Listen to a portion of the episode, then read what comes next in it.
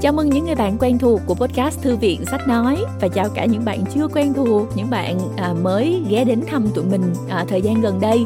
Mình xin giới thiệu mình là Châu đến từ Phonos, ứng dụng sách nói có bản quyền và âm thanh số tại Việt Nam. Tại podcast này thì chúng mình sẽ chia sẻ với các bạn chương 1 của những quyển sách bán chạy và được yêu thích trên ứng dụng Phonos. Chúng mình à, chuyên về sách nói, nhưng mà chúng mình còn có cả tóm tắt sách nè, có cả thiền định, truyện ngủ, ebook nữa nhắc đến tóm tắt sách thì chúng mình có một cái podcast khác tên là tóm tắt sách miễn phí. Các bạn cũng ờ, thử dành thời gian ờ, xem thử qua cái podcast đó nha. Nó sẽ cho các bạn một cái gợi ý để các bạn quyết định là mình có nên nghe hết cuốn sách hoặc là mua cái cuốn sách đó hay không. Rồi, hôm nay tiếp tục với nhiệm vụ của mình thì Châu sẽ giới thiệu đến các bạn một cuốn sách rất hay về tư duy bán hàng. Đó chính là cuốn Người dám cho đi bán được nhiều hơn. Đây tiếp tục là một tác phẩm xuất sắc của bộ đôi Bob Burke và John David Mann sau Người dám cho đi, từng bán được hàng triệu bản trên toàn nước Mỹ. Hai tác giả đã chỉ ra rằng chúng ta nên nuôi dưỡng một mối quan hệ đáng tin cậy và tập trung vào việc tạo ra giá trị cho người khác. Thành quả tốt đẹp sẽ tự động đến sau. Minh họa bằng những ví dụ cho thấy nhiều người bán hàng đã thành công hơn nhờ cho đi nhiều hơn và Bert và Men đã đưa ra các chiến lược để bất kỳ ai trong nghề bán hàng cũng có thể áp dụng ngay. Bây giờ thì mời các bạn cùng thưởng thức chương 1 của cuốn sách nhé. Nếu muốn nghe trọn vẹn thì các bạn hãy lên ứng dụng Phonos.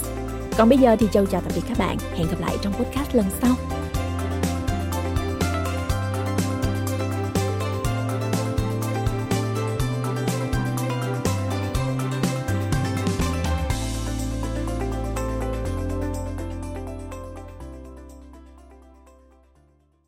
Bạn đang nghe từ Phonos.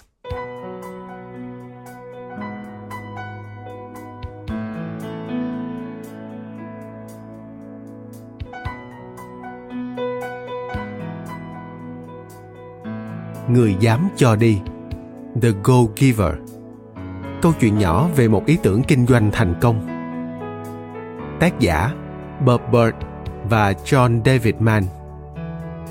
Người dịch Dương Hoàng Thanh Giang, Nguyễn Thị Trúc Quỳnh. Độc quyền tại Phonos. Nhà xuất bản trẻ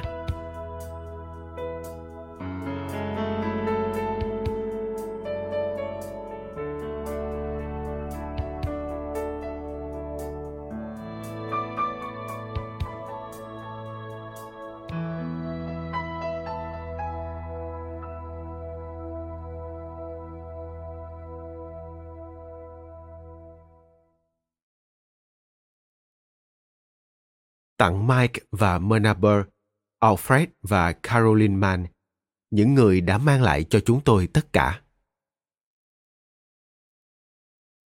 Chương 1 Người dám giành lấy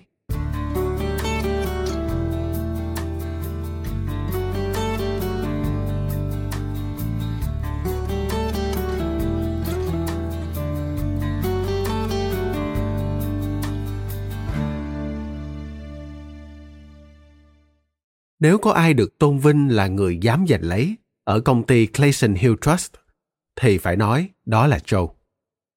Anh làm việc chăm chỉ, nhanh nhẹn và dẫn đầu những người giỏi nhất. Ít ra, đó cũng là kế hoạch của anh. Joe là một chàng trai trẻ đầy tham vọng. Mục tiêu của anh là được nổi bật như một ngôi sao. Thế nhưng, đôi khi dường như càng làm việc chăm chỉ và nhanh nhẹn, mục đích của anh càng trở nên xa vời với một người được tôn vinh là dám giành lấy, có vẻ như anh dám nhiều, chứ giành thì không nhiều lắm. Công việc luôn bận biệu vì thế joe cũng chẳng có nhiều thời gian để nghĩ về điều đó. Đặc biệt như hôm nay, một ngày thứ sáu, chỉ còn lại một tuần của quý và bao nhiêu việc phải làm cho kịp thời hạn. Một thời hạn mà anh bắt buộc phải làm cho xong. Hôm nay, vào giờ giấc thật uể oải của buổi trưa Joe quyết định phải gọi một cú điện thoại. Vì thế anh đã gọi, nhưng cuộc đối thoại chẳng tốt đẹp chút nào. Joe hít vào để giữ cho sự tuyệt vọng của mình không thể hiện qua giọng nói. Carl, nói với tôi là nãy giờ anh không nói như vậy đi. Nell Hansen hả? Nell Hansen là tên quái nào? À, tôi không quan tâm hắn đã đề nghị điều gì. Mình có thể làm được mà. Khoan đã, thôi nào, Card, anh nợ tôi đấy. Anh biết anh nợ tôi mà. Này, thế ai đã cứu anh cái vụ Hodges nào? Card, khoan đã, Card! Joe cúp điện thoại và bình tĩnh xếp lại vật dụng của mình. Anh hít thật sâu. Joe đang nỗ lực tìm cho được một khách hàng lớn, một khách hàng mà anh rất cần, để đạt 3 phần tư chỉ tiêu. Joe đã không đạt chỉ tiêu trong quý 1 và quý 2. Hai lần không đạt, Joe không dám nghĩ đến lần thứ ba cũng như vậy. Một giọng nói vang lên. Joe, cậu ổn chứ? Joe nhìn lên và thấy gương mặt đầy quan tâm của đồng nghiệp Melanie Matthews. Cô ấy là một người có phẩm chất tốt. Joe không biết tại sao Melanie có thể tồn tại được trong một môi trường đầy cạnh tranh trên tầng 7, nơi họ đang cùng làm việc với nhau. Anh nói, Ừ, tôi ổn. Có phải Carl Kellerman vừa nói điện thoại không? Về khách hàng BK hả? Joe thở dài. Ừ. Không cần phải giải thích. Mọi người ở đây đều biết Carl Kellerman là ai. Đó là một tay môi giới cho các công ty. Đang tìm một công ty xứng tầm để giới thiệu cho khách hàng mà Joe đặt tên là Big Kahuna, gọi tắt là BK.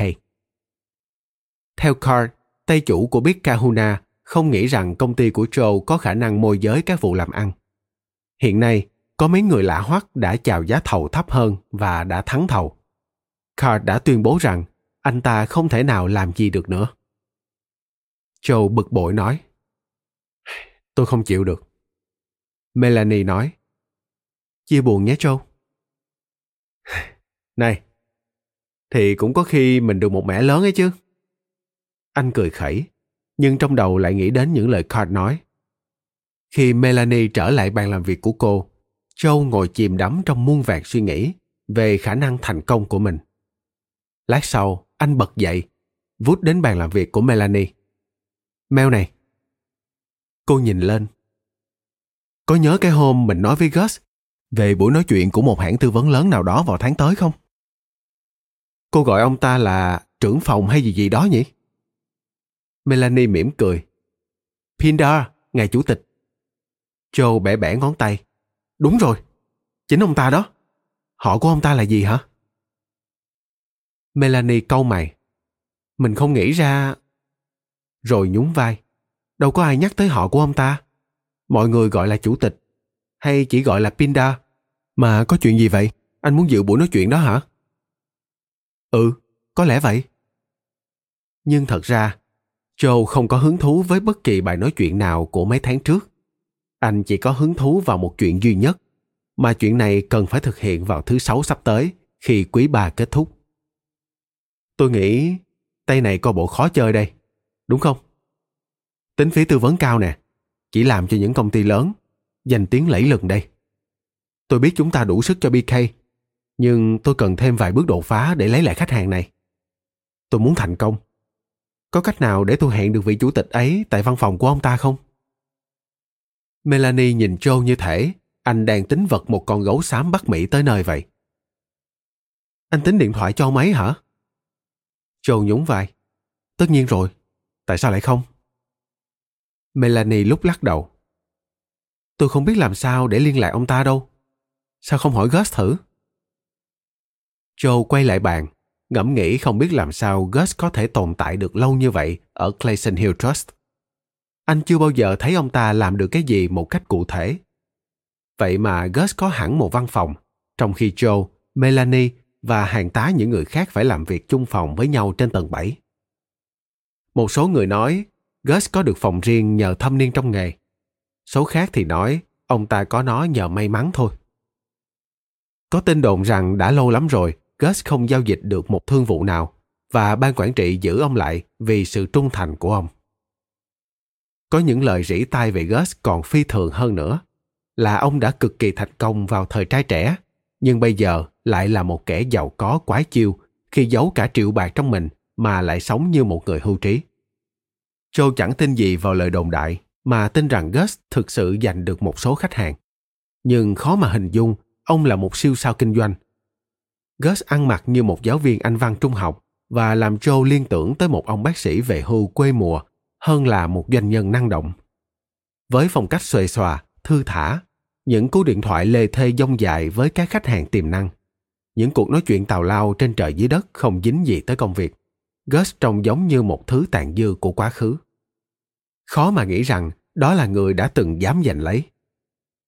Joe dừng lại trước cửa phòng đang hé mở của Gus và gõ nhẹ.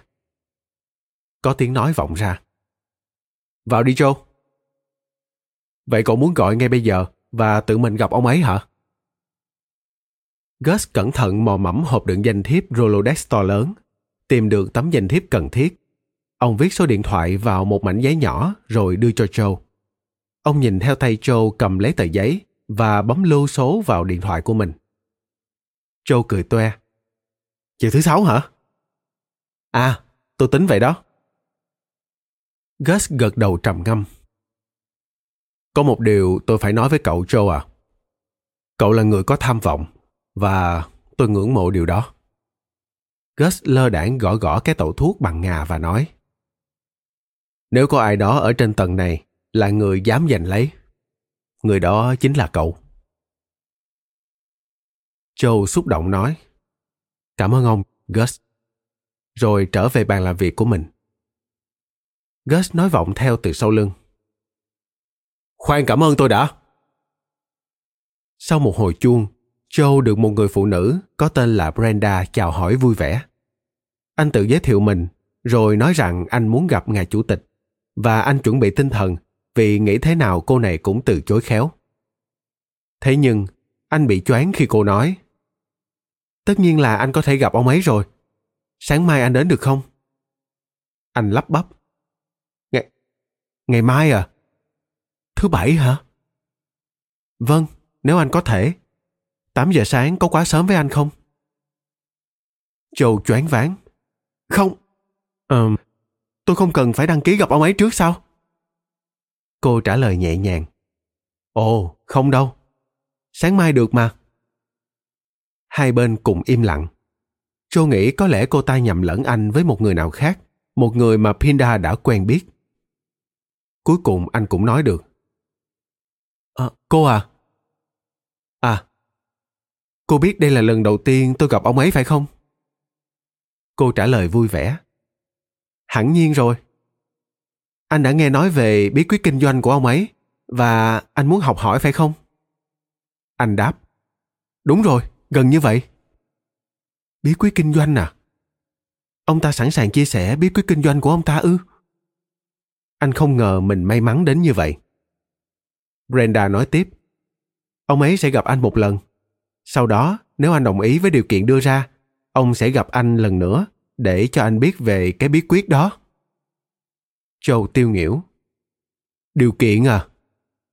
Anh đoán chắc rằng cái điều kiện này thế nào cũng là một khoản tư vấn cao ngất ngưỡng hoặc một chi phí hàng tháng mà anh không tài nào trả nổi. Và thậm chí nếu anh trả nổi, đó cũng có thể là những phẩm chất mà chắc chắn Joe không có được. Vậy có đáng để tiếp tục nữa không? hay là anh nên giảm bớt khoản mất mát mà tìm một hướng đi dễ chịu khác để rút lui cho rồi? Anh trả lời. Hẳn nhiên rồi. Ồ và điều kiện của ông ấy là gì thế? Cô có thể cho tôi biết không? Cô gái vừa nói, vừa cười khúc khích. Anh phải nghe trực tiếp từ ông già thôi joe ghi địa chỉ, rồi khẽ nói cảm ơn và cúp điện thoại chỉ còn không tới 24 tiếng nữa, anh sẽ được gặp. Cô ta gọi người ấy là gì nhỉ? Ông già. Mà sao cô ta lại khúc khích cười khi nói thế chứ? Cảm ơn bạn đã lắng nghe podcast Thư viện Sách Nói. Tải ngay ứng dụng Phonos để nghe trọn vẹn sách nói của kỳ này bạn nhé. Hẹn gặp lại bạn trong các podcast sau.